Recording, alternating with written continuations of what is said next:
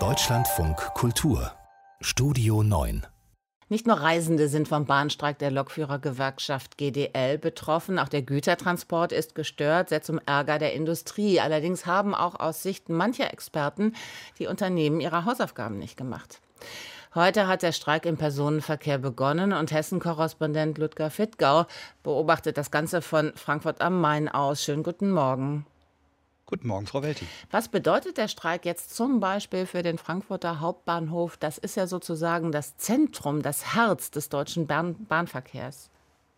Ja, heute Morgen allerdings nicht. Das kann man ganz klar sagen, Frau Welti.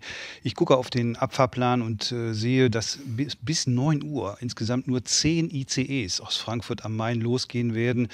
Der erste gleich um 6.29 Uhr soll nach Brüssel gehen und dann der internationale Verkehr wird so ein bisschen aufrechterhalten nach Paris, nach Amsterdam.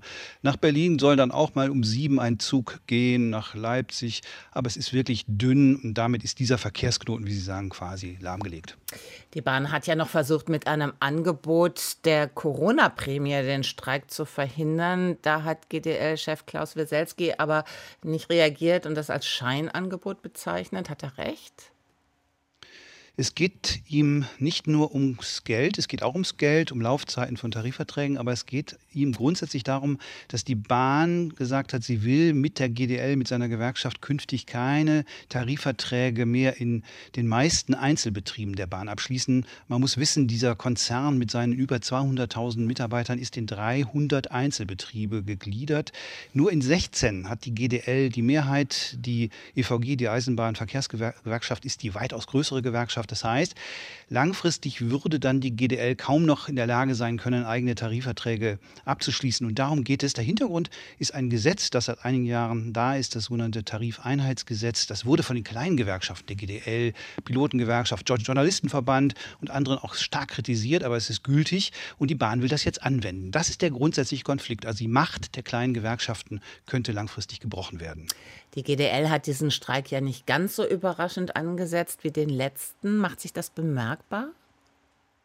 Ja, das macht sich schon bemerkbar. Auf, auf, dem Fahrplan jetzt zum Beispiel aktuell sind dann eben auch die Ausweichangebote schon längst markiert. Es gibt ja einzelne Unter Unternehmen, Verkehrsunternehmen, die nicht zum Bahnkonzern gehören, die bieten dann auch noch ihre Züge an, äh, hier im Rhein-Main-Gebiet, aber anderswo. Aber man muss sagen, die Bahn sagt heute Morgen, dass 25 Prozent der Züge bundesweit wohl doch noch gehen. Da gäbe es große Unterschiede im Regional- und S-Bahn-Verkehr äh, bundesweit, aber der Schwerpunkt liegt tatsächlich hauptsächlich bei den östlichen Bundesländern und der S-Bahn-Verkehr, ja auch in Berlin und so weiter, ist davon betroffen.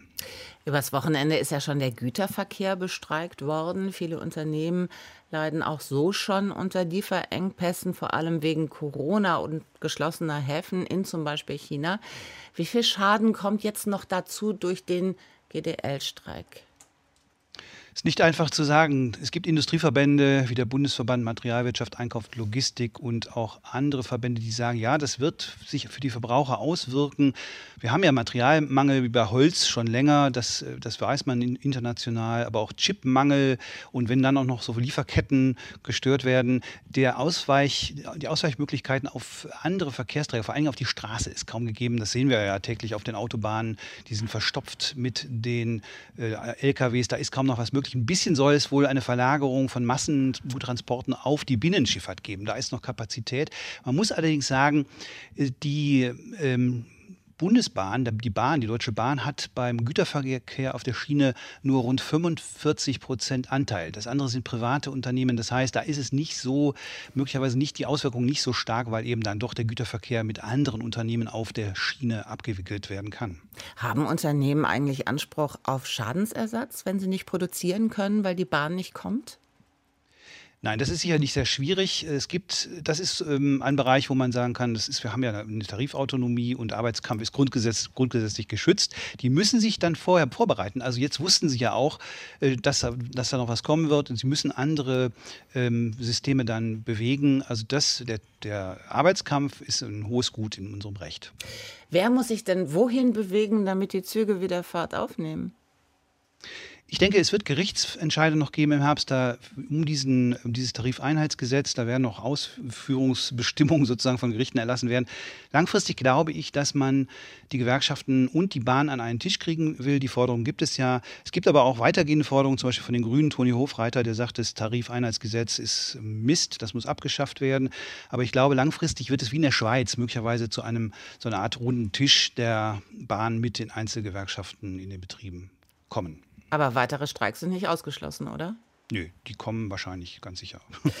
Der Streik bei der Bahn und die Einschätzung von Hessen-Korrespondent Ludger Fittger aus Frankfurt am Main.